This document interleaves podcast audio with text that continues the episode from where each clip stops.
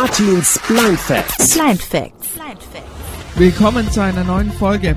Heute stelle ich euch ein Gerät vor, mit dem man als blinde Person selber seine Geldscheine erkennen kann. Geldscheine sind zwar unterschiedlich groß, aber auf den Scheinen steht ja nicht in Punktschrift, ob das jetzt 5, 20 oder 50 Euro sind.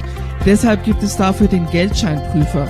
Das ist ein kleines rechteckiges Gerät, in dessen Öffnung man einen Geldschein hineinschiebt. Sobald der Schein in dem Gerät steckt, vibriert es und anhand der Anzahl der Vibrationen weiß ich dann, um welchen Geldschein es sich handelt. Bei einer Vibration sind es 5 Euro, bei zwei Vibrationen 10 Euro und so weiter.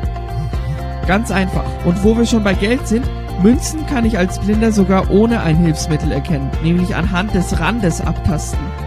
Jede Münze hat einen anderen Rand und fühlt sich dementsprechend anders an. Coole Sache, oder?